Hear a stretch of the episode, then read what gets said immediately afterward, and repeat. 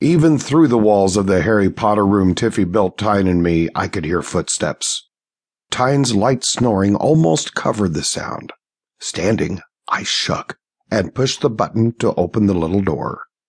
Once in the dining room, the steps were noticeable. Being small had advantages. I could see all the things the humans we lived with were blind to, like Tiffy's inability to get rid of all the dust bun knees. They didn't look like buns with knees, but then as a unicorn, I'd never have to deal with it. Kind of like calling our little room under the stairs a Harry Potter. What a furry human male doing pottery had to do with my room didn't make a lick of sense. The noises stopped, and I stayed by the kitchen table for a moment to see if it resumed. Hearing nothing, the fridge beckoned. Janet found a special fridge just for me, and I nuzzled it open. Not having opposable thumbs made working my way around the human world a bit of a challenge. But Janet had a soft spot, and I exploited the possibilities. Humans were suckers for big eyes and pretty fur. If I remembered to thump my tail, I got extras. suckers. I found the shrimp Janet kept stocked. Ever since being dumped in the mortal world, I learned a lot. Like the sheer variety of food, Eating rabbit day in and day out while living in the enchanted forest grew old fast, and I'd only been able to take down the big deer.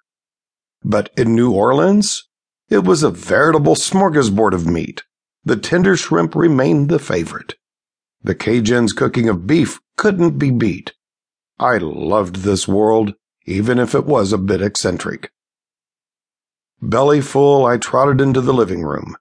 Tiffy and Janet finally replaced the coffee table the moron Kieran destroyed with what Tiffy called the Star Wars Hanson Carbonite. Some dude in metal. I tried watching the movie, but all the moving dots made me nauseous. I tried to turn on the TV, but my Penn's Hill was missing. I couldn't hit the buttons right with hooves and slumped against the couch instead. I heard the footfalls in the courtyard.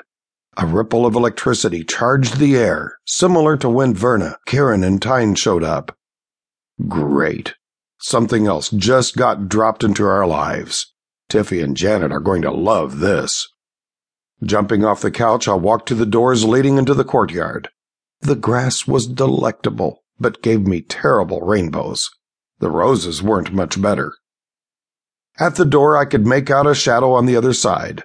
By human standards, the figure was tall and I could see lean strength. A hand lifted and tapped lightly on the glass panes. Who is it?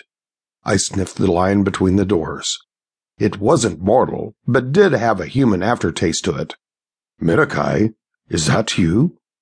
The voice was deep with the same kind of accent as Mark. He called it British. Recognition hit. I stepped back and snorted. Of all the creatures to drop into New Orleans, it had to be him. Not inherently evil, but his sense of humor was wicked. Not a god, but with the power to make people miserable. I did not want to tell the women about him. They'd shoot the messenger. No, go away. Don't come in here. My humans have had enough excitement for a lifetime and we have a good life, I growled, hoping he took me seriously. I doubted it. Look, I just got dropped here from Blueberry Springs. I was walking past a dress shop and right into this courtyard. Let me in. I don't feel magic and can't do harm.